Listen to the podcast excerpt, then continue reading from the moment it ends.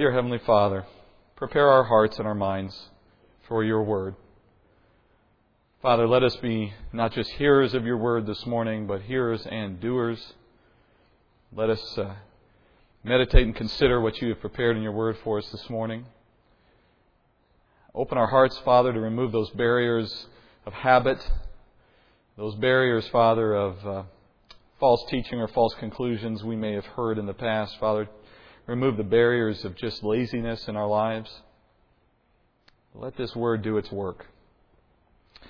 And Father, for our gathering this morning, we, we've come to praise you in spirit and in truth, to worship you, Father, not just in song, but in your word.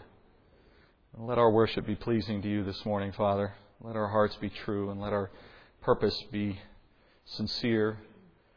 I pray, Father, that a gathering like this, brought together by your Spirit in your name, could be mighty in your presence, Father, to be useful, to be a beacon, Father, to be a light in this city. We pray that you have that purpose and you would work through this group for that purpose and use your word to build us up and equip us for that purpose. And we give this to you in Jesus' name. Amen. There's a story of, of a mom who looked outside her kitchen window at her young son playing in the yard, and she noticed him playing church.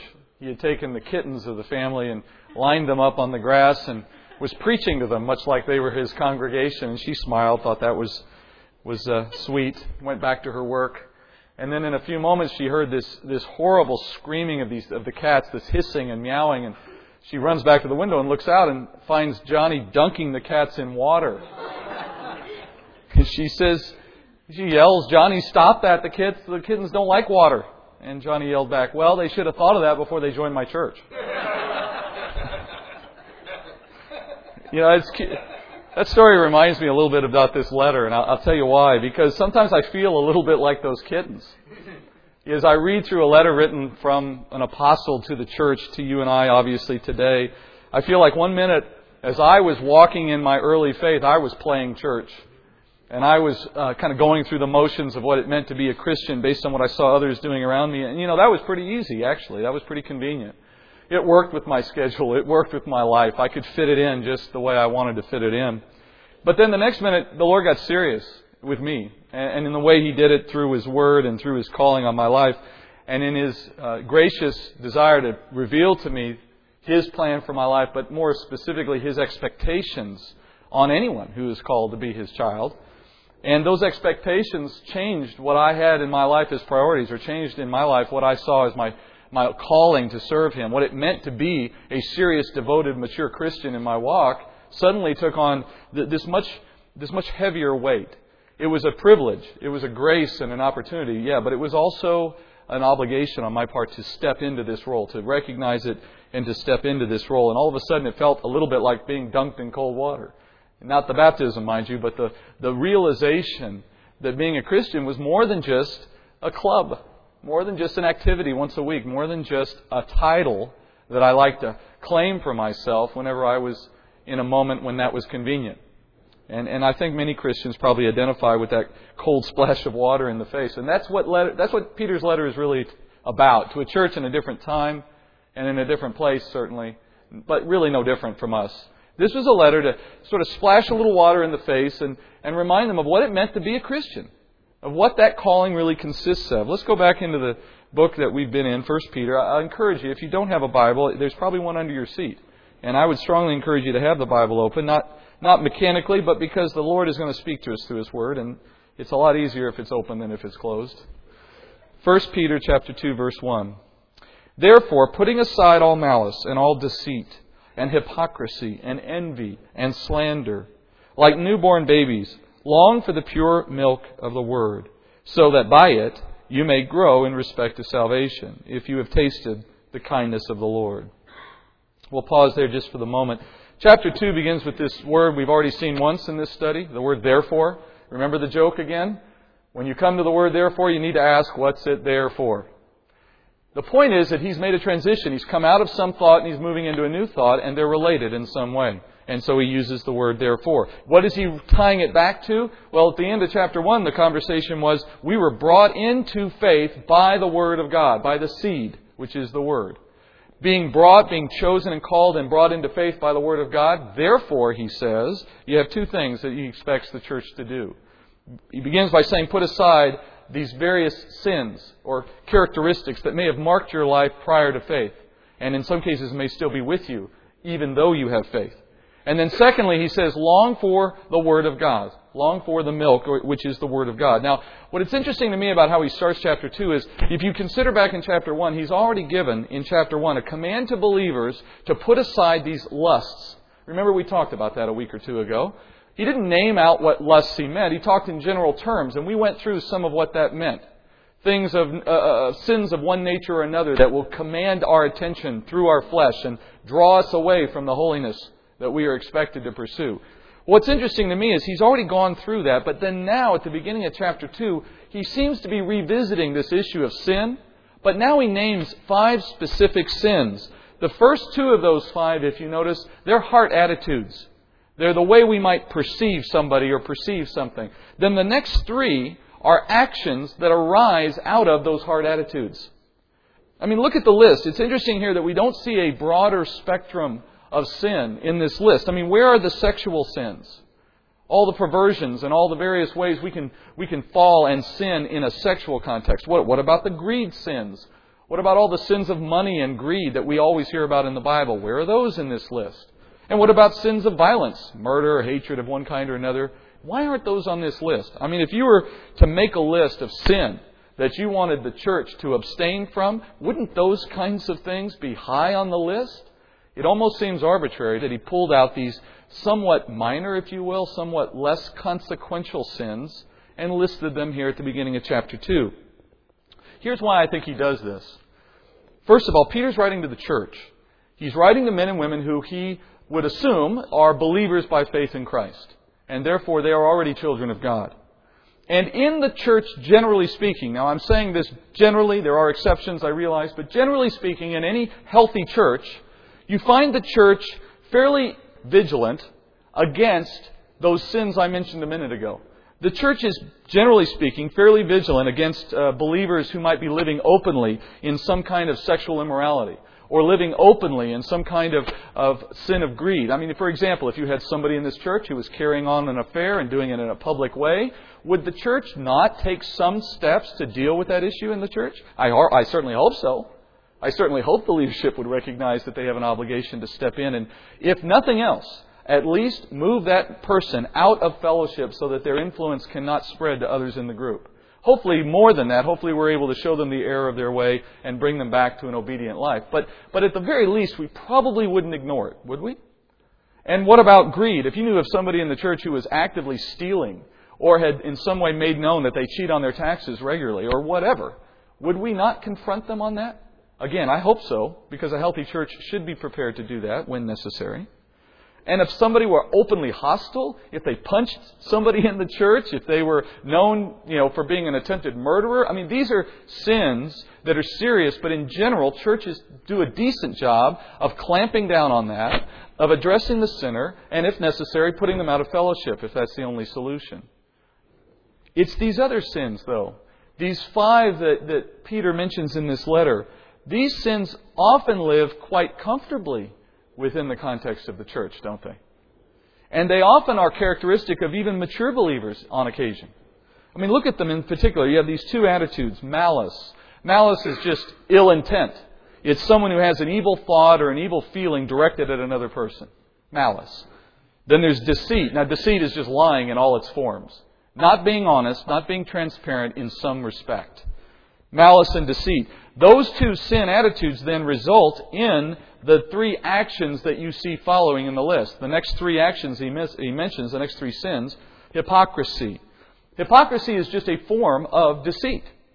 It's basically when you or I were to pass ourselves off to be somebody we're not, or something that we're not, and usually with the intent to make ourselves look better than we really are. Right? It's not merely that I want to call myself a policeman when I'm not, it's that I think calling myself a policeman makes you think better of me in some respect. Or I can manipulate you or get something out of you in some way. A more common way of hypocrisy, of course, is to leave somebody thinking you're more spiritual and holy than you really are.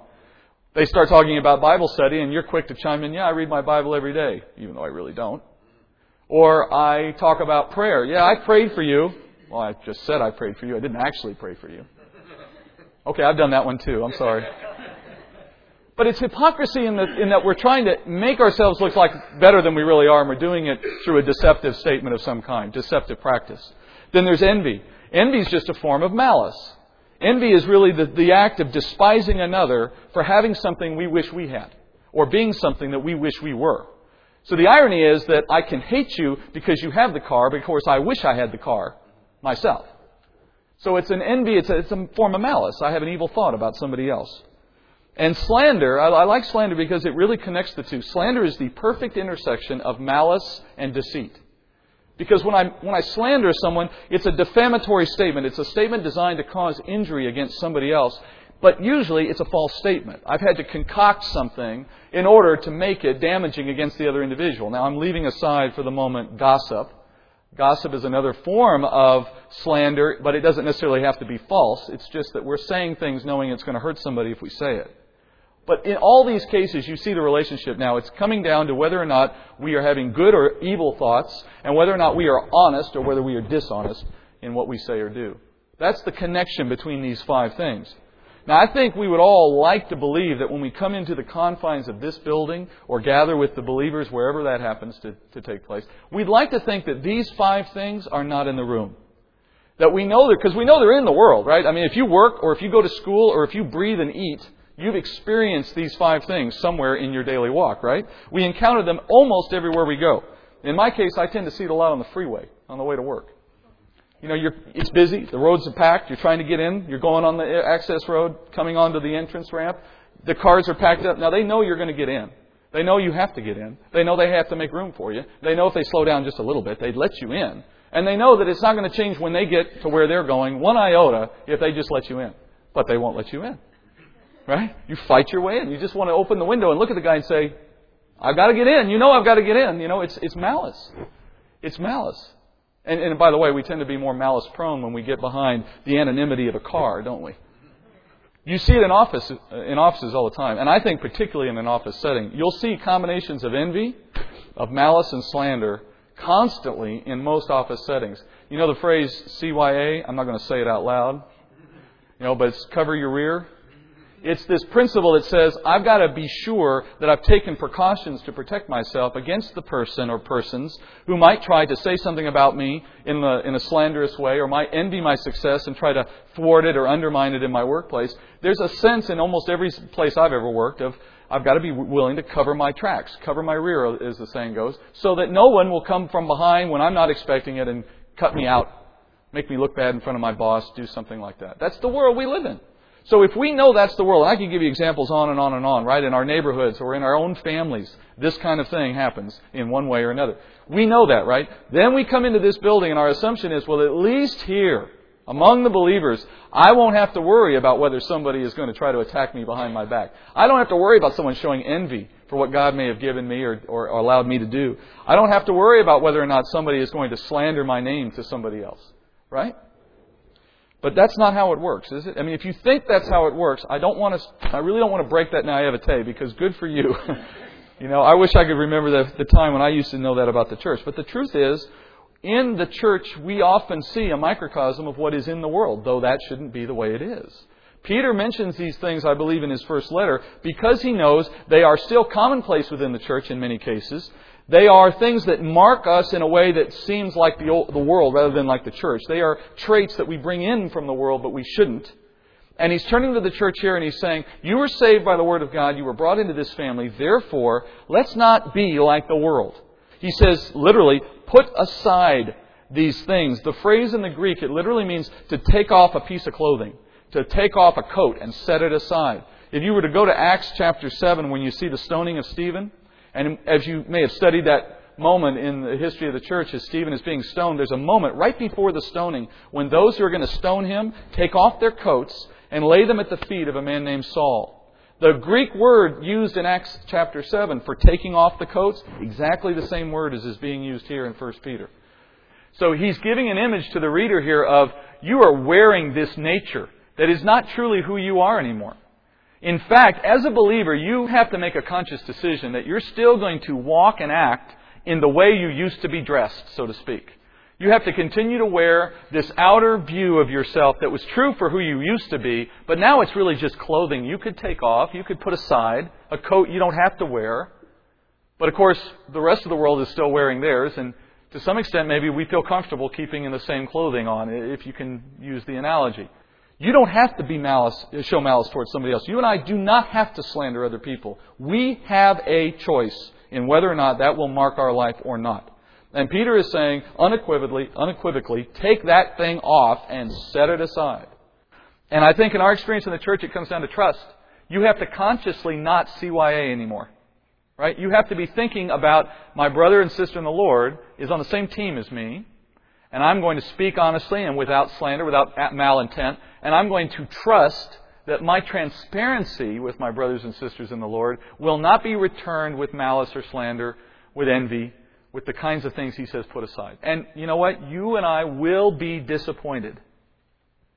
We will be disappointed. And we will accept disappointment and we will continue to do the right thing. It's not a tit for tat. It's not that I'll be nice as long as they're nice. That gets us nowhere. That's the world's way of doing things, right? As Christ said, what value is it if you're nice to your friends? That's what the world does. there's no spirituality, there's no sanctification present in doing what the world does. The call of the body of Christ is to come together and by the sharing of our gifts and the work of the Holy Spirit, we would build each other up for the purpose of going out and doing ministry. But if I come into a world like this and I'm not transparent because I'm afraid that if I open up and tell you the truth, you'll use it against me, then how will you, how will you ever know where it is I'm struggling and help me contend and overcome those struggles? And on the other hand, if somebody else does open up in transparency and you turn around and use that against them in slander or in envy in some other way, how are you doing anything but tearing down the body of Christ? It is literally impossible, in my opinion, for the Holy Spirit to build this body up or any body up to the work of ministry if we are not transparent, meaning we are not deceitful, and if we are not uh, refraining from malice, if we do not control our thoughts, make them captive to Scripture and to the Holy Spirit, and return error with love. If we cannot show love and kindness in the face of whatever, we will never grow either. So, so if that's going to be the hope of this body, to grow and to mature and to be a light on the hill and to do all that God would call it to do, you must, I must, put aside any malice and any deceit as it manifests itself in our lives. To the extent you do, to the extent I do, we mature. And rapidly so.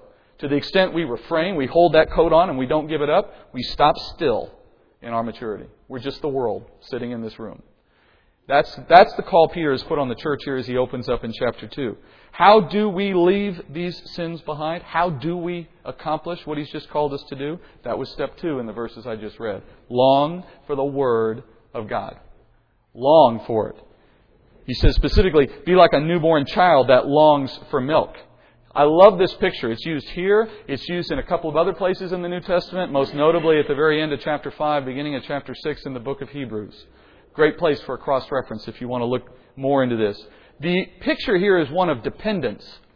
If you know what a newborn is like, and all of us hopefully have that experience, some of us have had it a lot more lately, right? If you know what a newborn is like, there's some things about a newborn and milk, the, the relationship there, that is very instructing, very helpful to us if we want to understand how we are to view the Word of God. First, let's begin with what a definition of the Word of God is. This is the Word of God. Now, that may seem a little odd that I would even mention that, but I want to say something about what, I, what that means. Number one, in Peter's day when he said the word, he meant the Old Testament. Because all that existed in written form and accepted as written scripture in his day was the Old Testament. Now, obviously, the New Testament was being written even as he wrote his own letter. And later, the canon was recognized to include all the letters that we now have in the New Testament and the Gospels, of course. So today, the Word is both Old and New Testament for you and I. The principle is the same. The Word of God is this. Now, the Word of God is not a commentary on this. How many of you have Bibles that have the study notes at the bottom? Right? So the question is when you're reading your Bible, do you start at the bottom or do you start at the top? Right? And, and when you start at the bottom, you know, it's real tempting, right? Because it's like the answers are at the bottom.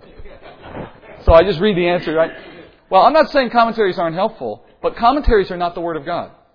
Neither is a best-selling pastor's uh, book on the, on, the, on the bookstand today. That's not the Word of God.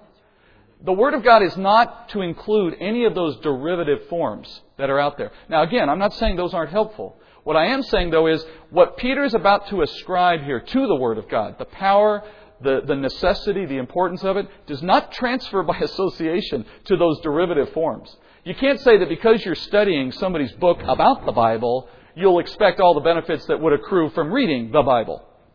Huge difference, world of difference. There's all the difference in the world between what God inspired and what men wrote. So knowing that, when you look at this, the Bible in general, and it talks about the importance and the preeminence and the sufficiency of the Word of God, you must understand he's talking, the authors are always talking about you opening this book and reading it, and not the study notes. And, and use those other tools, but use them in light of and in context with what you're studying in the Scriptures itself. And if you find yourself in a place in your life where you can't seem to get anything out of the Bible, but you get a lot out of these commentaries, then what you've done effectively is you've put aside the milk of the Word of God and you're eating junk food. Now, junk food is a great analogy because if I take an infant and I start feeding an infant junk food, let's say, or maybe even a better example is water. Because in many ways, those derivative teaching tools, they're like the watered down version of the Bible. Only in the watering down of it, it loses all its uh, inspired nature loses all its power. So if I were to feed an infant water, and mothers, you've done this on occasion, I know if the child is hungry and you don't have any food nearby, you give a bottle of water. It's a temporary thing, right? If you do nothing but give the child water, it'll die. Eventually it dies. It can't subsist on it. It'll keep sucking at it because it's desperate for something, but it won't get anything out of that. If it were possible for an infant to eat junk food in some form, it would probably take that in because it's hungry. But at some point, malnourishment, uh, disease, the inability to even survive takes place. And, and, in a Christian's walk, what we're talking about here is someone who has denied the truth of Scripture on a regular basis is stunted in their growth. They, have, they effectively go nowhere. And they're going to suffer at the hands of that. They're going to have the same kinds of problems in a spiritual sense that a baby would have in a physical sense. That's the nature of not having the Word of God as a steady diet. On the other hand, if I were to give that infant what it really wants, milk, and it recognizes it's received milk, do you know what the effect of that is? Try giving it water. Try taking the milk away and giving it water. It's going to go, no, no, no, give me the thing I just had. Once you know the real thing, you don't want the fake thing anymore. But you have to train it. You have to expose it to the real thing. You have to give it a chance to know what the real thing is capable of doing for it. Then and only then does it recognize, ah, that's the difference. I don't want that fake thing anymore. One of the things that my wife and I have struggled with in our marriage is that early on in my walk, after I became a Christian, which happened after we were married, uh, we got into a church that taught verse, verse by verse, basically what I'm doing here. Take a book, run through it. Take a book, run through it. Never stop. Never do anything different. No topical, no series on this and that. Just open the Bible and study it forever. In fact, the guy that we used to, to go listen to, I was at church in Colorado, he started in Genesis, finished, finished in Revelation about nine years later, and started over. That's all he did. And we went from that church to another city when I moved and, and tried to find another church. And, and what I was quickly aware of was my complete intolerance and impatience for anything else. Having been exposed to the Word of God in that way, and I'm not saying dogmatically that's the only way to study the Bible, I'm just saying that in the revelation of the Word being taught in that way, I became, I was eating meat and I was on the milk of the Word and all these analogies to just reflect the fact that I was feasting on God's Word. And then I came to churches where that wasn't the practice, and it was like, oh, come on, it's like drinking water. When do we get to the real stuff? Because I can't take any more of this. You know, that was my intolerance. And it's very difficult.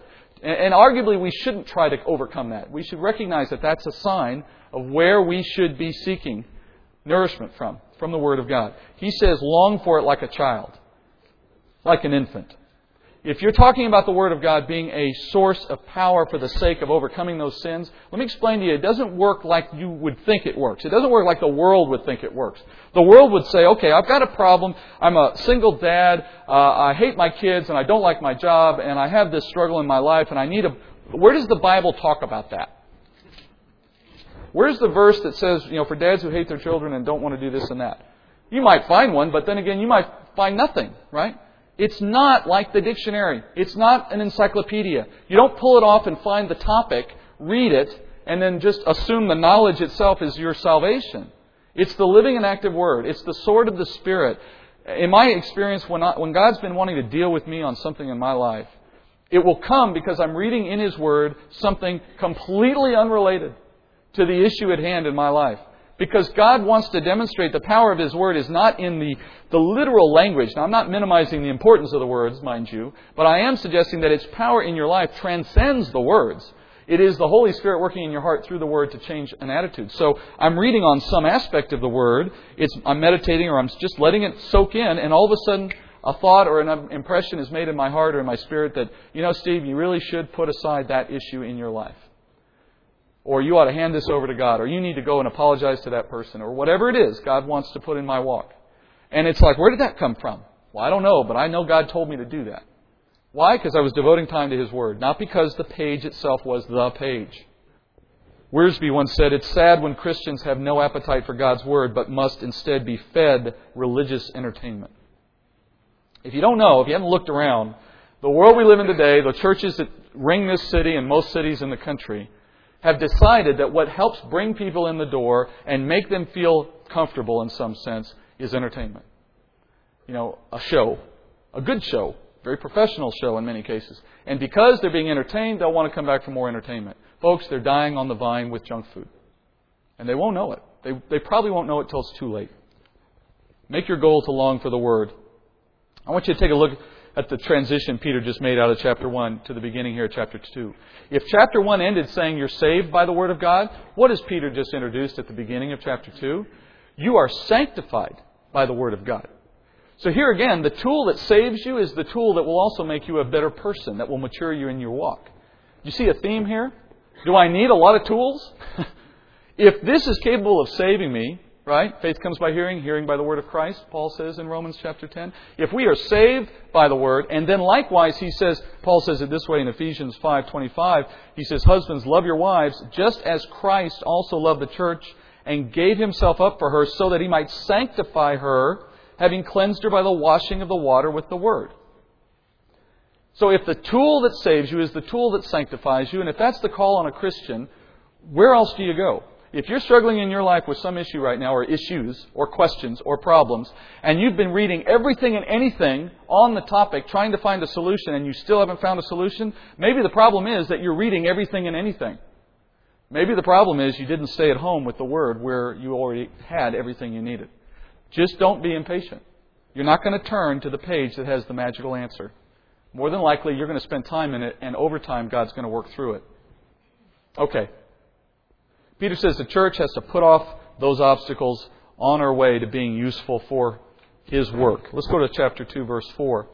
Coming to him then as to a living stone, which has been rejected by men, but is choice and precious in the sight of God, you also, he says, as living stones are being built up as a spiritual house for a holy priesthood, to offer up spiritual sacrifices acceptable to God through Jesus Christ. For this is contained in Scripture. Behold, I lay in Zion a choice stone, a precious cornerstone, and he who believes in him will not be disappointed. This precious value, then, is for you who believe, but for those who disbelieve, the stone which the builders rejected, this became the very cornerstone, and a stone of stumbling, and a rock of offense. For they stumble because they are disobedient to the word, and to this doom they were also appointed. One thing I didn't mention at the very end of verse 3 that ties us directly into what we study now in these verses is this basic principle that says, until you are a believer, well, none of this really matters. One of the errors any church can make is to try to take unbelievers in and make them look like believers in the hope that somehow that will transfer into faith. It, it, the example would be, you know, if you want to be a Christian, first of all, let's stop smoking. And all that swearing, mm, we don't do that. And uh, by the way, you need to dress a little better. Be here every Sunday. We got a Bible study on this night. You need to attend there. By the way, if you tithe, you need to tithe. You see, we set up all the rules which define the look of a Christian. And the analogy would be putting lipstick on a pig. You know, it's this thought that I can externalize my faith. I can turn it into rules, place it on top of you, and then they'll sink in, and somehow that turns you into a Christian. Of course, it doesn't work that way. All you've done is, as I said, put lipstick on a pig. It looks better, maybe, but they're not any more of a Christian because the Christian isn't about what you do, it's what you believe. And in new faith, in belief, that will produce a change in what you do by the Holy Spirit. So when Peter wrote in the beginning of this chapter to verse 3 and said, If you have tasted of the kindness of the Lord, he sets up a prerequisite. He says, What I'm about to teach you here is really dependent on you having faith to begin with. If you believe in Christ for your salvation, then all of what I'm about to say has potential value to you. But of course, if you haven't believed, well, this is all moot. Because until belief, nothing else can come about. Likewise, in chapters, chapter 2, verses 4 through 8, it's implied here that he is describing believers, these living stones we'll talk about more in a minute, And he contrasts at the very end in verse 8 that group of people with a different group who encountered Christ, but they stumbled as to fall, as to not accept him. And as a result, they were appointed to a doom. And we'll talk about that more in a minute. So a prerequisite to doing any of these things is our faith. So if God is at work in us to create holiness, we said that in chapter 1, and demand obedience, which we're now talking about, what's it for? How does he intend to put it to use? If the church were to become holy and show self control, put aside these garments of sin, and be the person God wants us to be, now what? Now what? Peter says that when Christ himself was called the chief cornerstone, God looked upon him and said, You are my choice for that cornerstone, and you are precious in my sight. And we are likewise living stones in that same pattern. And the comparison he's making here in these verses shows us, uh, in some respect, how it is we're going to be put to use in our walk, assuming we yield to the Holy Spirit and become holy and obedient. Think about what a cornerstone is. Now, you've heard the phrase, right? Jesus was the cornerstone, He is the rock. In the day Christ walked the earth, what was a carpenter? He was a carpenter, right? Well, what was a carpenter? What did a carpenter do? Cut wood? Nail wood up? No. They used stone. A carpenter in Jesus' day is a stone cutter. Buildings are made out of stone. Virtually no wood, mostly stone. So when we're talking here about stone cutting, we're talking about carpentry. And in the case of a cornerstone, you had to have one stone set up, uh, the initial stone placed on the ground to set the building by. What made that stone so important was not the sense of it holding weight. It's not because it was on the bottom. That, that's part of it, but that's not the main concern. When I select a cornerstone, the thing I'm most concerned about is that it would be perfectly square in all three axes. You know, if you know geometry, you got your x and your y and your z. I want to make sure that on all of those planes, the stone is perfectly square and flat, perfect 90 degree angles. If any of those angles are off, even just a little bit, that error propagates through the line of the building. So that you end up with a building that's not square and it gets worse as you go farther down the line. So it's critically important that that cornerstone be perfect in every respect in the way Peter describes Jesus, he reminds us, and, in fact, he reminds us out of Old Testament Scripture, that Jesus was set to be a cornerstone for a new building, for something that was going to be built on top of him as the foundation. But when he came in his day, the leaders of the nation of Israel, the builders in their day, looked upon him and said, No, you're not the cornerstone we want for our building. Think of it. They were builders in the sense that they were commissioned by God as leaders to build up the people of Israel, spiritually speaking, to lead them to be their spiritual leaders in their, in their own day. And they were waiting for a Messiah, and the people were waiting for the leadership to tell them who the Messiah was, to, to find the Messiah and point him out to the people, and to essentially endorse him. And when the leadership looked at Jesus and said, This can't be our Messiah, the people went along with that de- decision. And they were essentially like builders coming on the job site, looking at the cornerstone and saying, No, no, no, this isn't the one we want. It won't work. Get it out of here. And if a cornerstone, by the way, wasn't fit for the purpose, you couldn't fix it. You can't chisel it down because then it becomes too small. It's already been chiseled to the right size to begin with, and if it wasn't done right, it's just thrown away. It's of no good. And they threw Jesus away. He was the, the stone they rejected. But God looked upon Christ and said, No, men's ways are not my ways. This is the perfect stone for the building I intend to build. And it's my choice. I choose him to be my cornerstone. Does this sound familiar? A stone that God selected for a purpose that the world looked upon and said, that can't be good for anything. That's not what we would assume God would choose. Paul says it this way in 1 Corinthians chapter 1, verse 26. He says, Consider your calling, brethren, that there were not many wise according to the flesh. There are not many mighty. There's not many noble. But God has chosen the foolish things of the world to shame the wise. And God has chosen the weak things of the world to shame those things that are strong and the base things of the world and the despised God has chosen, the things that are not, so that he may nullify the things that are, so that no man may boast before God. But by his doing, you are in Jesus Christ, who became to us wisdom from God and righteousness and sanctification and redemption. So, just as it is, it is written, let him who boasts boast in the Lord. He's beginning to make a comparison here in 1 Peter between Christ as the cornerstone and you as little Christs, which is what the word Christian means, little Christ, you're like a little version of the cornerstone. You're a living stone in that you're not dead, you're still alive, and in your current state as a living, breathing human being in the church by faith, you are a little version of that cornerstone. Now, how do I build a real building? I don't have a building when I have a cornerstone, do I? I just have the beginning. Very important beginning, very necessary beginning, but it's still just the beginning. I then go and get more stones, which are basically like the cornerstone, fashioned in a similar way, and they're built on top of it. And next thing you know, if I add enough of these stones, I have a building. I have something that is a, a presence in the world that people can look at and see and gives, gives structure, gives purpose, and, and, and gives form to what I intended to build when I laid that cornerstone in the first place. But what's interesting about how God is building this church, which we know under, you understand the building here is the church, the body of Christ, not, not this building, right, but the body of Christ. As God is going about building it, He's building it the same way He started it. He chooses who's in, and He appoints the person to that role, and yet He is by design choosing the people that the world would reject.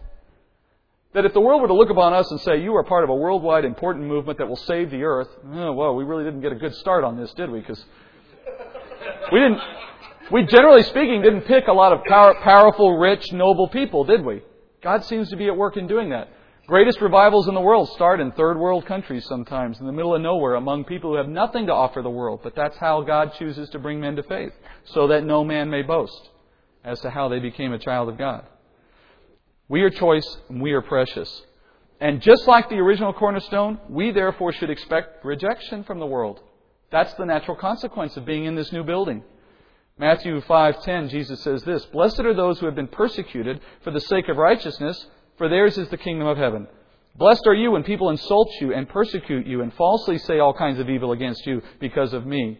Rejoice and be glad, for your reward in heaven is great. For in the same way they persecuted the prophets who were before you." In other words, get used to it. Get used to it. It's a part of who you are. It's a part of the building you become a part of. You know, one of the things that should worry us is if we are not experiencing persecution for our faith, it's not that the principle changed, it's that we're not showing any evidence to the outside world of who we are. Because to the extent you are who you are in Christ to the world, they will reject you for it. The more you are a Christian in the world, the more they'll reject you. The more you show your faith in the world, the more they'll despise you. It's an absolute perfect corollary. You only have to talk to a missionary to know that. The world just wants you to go back to being like them. That's all they want. And if you just do what they do, they'll leave you alone. But if you stand for Christ in a way that is visible and different, well, be ready for persecution. If that's you, praise the Lord. The prophets had it too. Your reward in heaven will be great. In verse 5, Peter says, We are living stones who are a holy priesthood. Now, you know, priests under the Mosaic law in the time of Israel, those priests were the ones who were appointed to serve the Lord in the tabernacle or later in the temple. That was the role of a priest. I know in today's world the, world, the word gets used a lot in other traditions or in other faiths. I want you to understand what it means biblically. The priests were those who would go before the altar of God and perform the sacrificial ceremony that the law required on behalf of the people.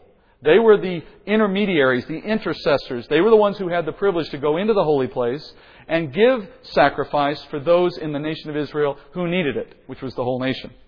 These were sacrifices offered by the priests on behalf, using animal sacrifices, uh, uh, gifts of one kind or another, grain, and so on. Peter says, though, that now the royal priesthood serving God is the church.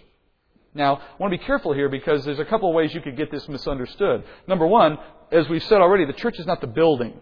So we talk here about serving the church. It's not about coming into this room per se. It's not about a location. Now it's a people. The church is the people.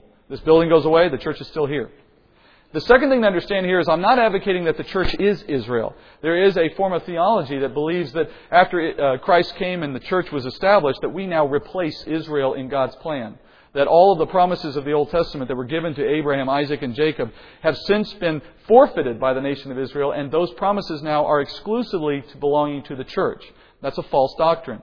The scripture is clear that God is true to his promises, and the promises he made to the nation of Israel, he will fulfill one day. In the interim, though, in this current present time, he has put aside the nation of Israel just temporarily. Paul says in Romans 9 through 11 that they've been hardened, but only for a time.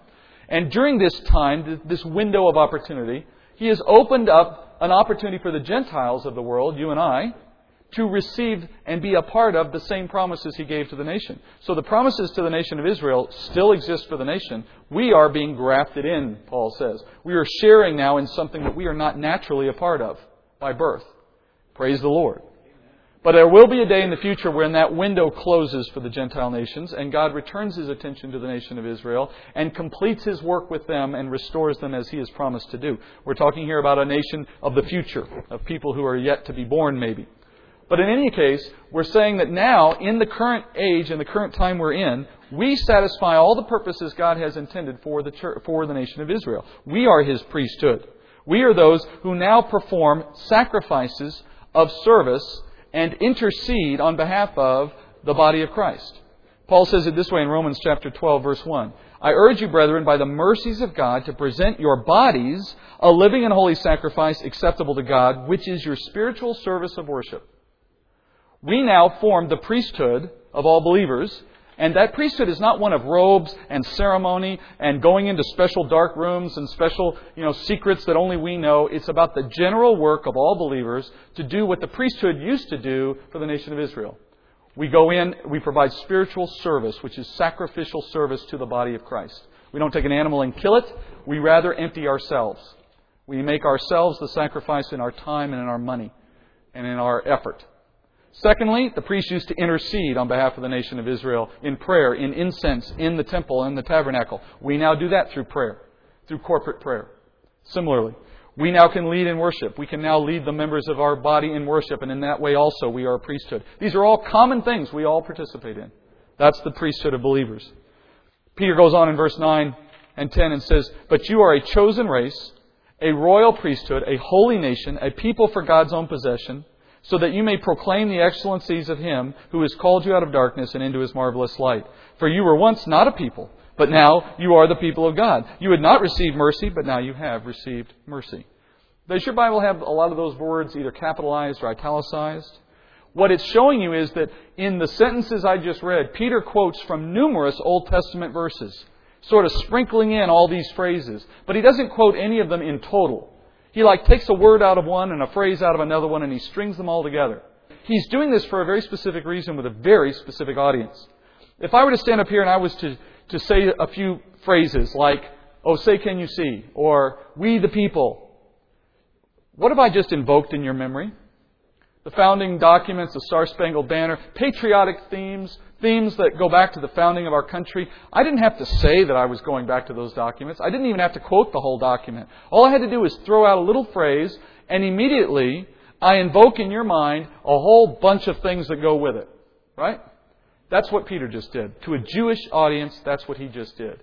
He invoked in their mind a bunch of touchstone verses out of the Old Testament that they would have all known by memory and it would have immediately triggered in their mind thoughts of, oh, I know what you're referring to. I remember that from my upbringing.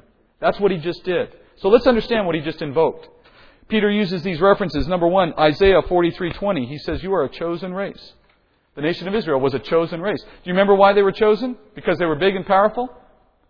Because they were the most mighty of all the people in the world, the most numerous of all the people in the world? No, specifically in Deuteronomy, God says the opposite. He says, I chose you, though you were not the most mighty, though you were not the most numerous. In other words, you didn't deserve my choice, but I yet made my choice of you nonetheless. Similarly, we are not the people the world would assume should be chosen. Right? None of us were mighty, noble, as Paul said. We were chosen. He says the nation of Israel was a royal priesthood. Do you know that in Exodus chapter 19, verse 6, God called to the nation who had just left Egypt and said, You are all priests. The whole nation of Israel were priests. And then Moses went up on the mountain, spent some time with God, came back down, and what did he find? This nation of priests, all commissioned to serve God, were worshiping a golden calf. So much for that plan. So he turns in that moment and he says, and by the way, there was one group within the nation who was not worshiping the, the calf. Did you remember that? Of all the nation that was there present worshiping, one tribe within the nation was obedient and did not bow their knee to that, that idol and stay pure to, the God, to, to God despite what was going on around them. Do you know who that was? Levites. The Levites. And because they were true, as Moses comes down the mountain, God says, Only the Levites will be my priests from here forth. While the rest of the nation forfeited that opportunity to be priests. So they only had one tribe now considered faithful. They were yet, though, a royal priesthood as God originally designed it. He says, You were a holy nation. Holy means what? Set apart? Set apart from sin? This was a nation to be set apart as a beacon among other nations. Don't get in your mind here this thought that he took the nation of Israel and said, I just want to set you apart, stay away from the rest of the world, you just come over here. You realize that in the time that Israel existed in ancient history, of all the places on the globe you could have put a nation, if you wanted to put a nation in the place where they were going to be in the middle of everything, the place you would put them was Palestine. Because it was the crossroads between all travel from east to west, north to south. Everything went through that spot. They were grand central station of the world. By God's design, He put them in that place. And they were there to be a beacon, to be a light on the hill in the nations of the world. They didn't act that way. In fact, what actually happened, of course, was they, they decided to follow after the world rather than be set apart from the world. And by the time that God left, his, the, his presence left the temple, they had reverted to the point where they looked no different than the Canaanite cultures around them, unfortunately. Finally, he says, You were to be God's possession, which is a people I could dwell with, in other words. A people I would live with. But of course, what did the nation of Israel do? They didn't stay true to him. They played the harlot with the idols of the cultures around them, and they were prostituting themselves, God said, so he had to remove his presence from them. So Israel failed in their day, and they have been judged for it, as Romans 9 through 11 tells us. Not so as to fall, Paul says, only for a time, but yet nonetheless for a time. And in this time, in the intermediate, while we wait for God to return to the nation, He still has work to get done. And the beautiful thing about God is, He doesn't depend on us to get His work done. He just allows us to be the ones through whom He gets His work done. That's, it's a privilege.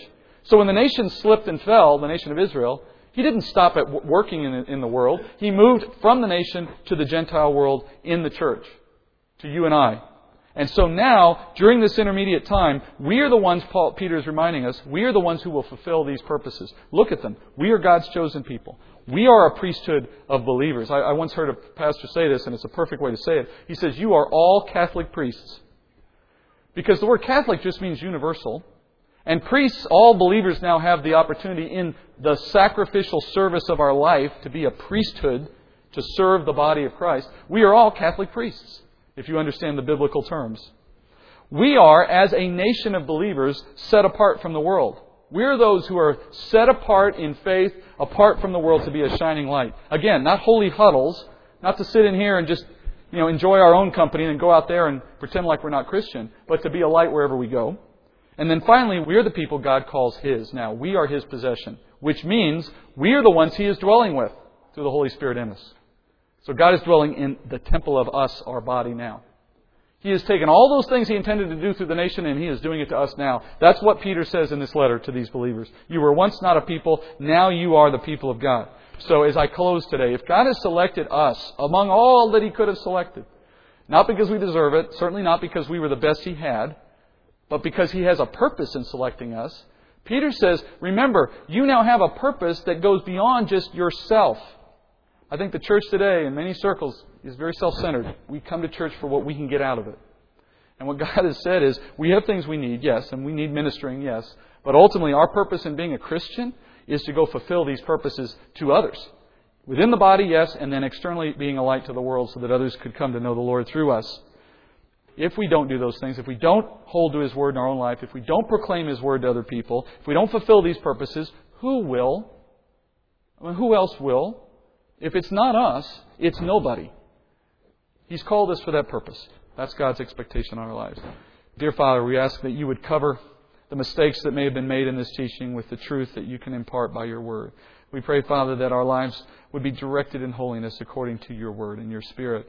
And I also pray, Father, that whatever it may be you've called us here to do, however you intend to use us, that we would be obedient to that. And we would seek, Father, to please you by putting aside sin, by serving you as a priest would serve faithfully in the temple, Father. In the body of Christ, let us serve. We give you praise and thanks in Jesus' name. Amen.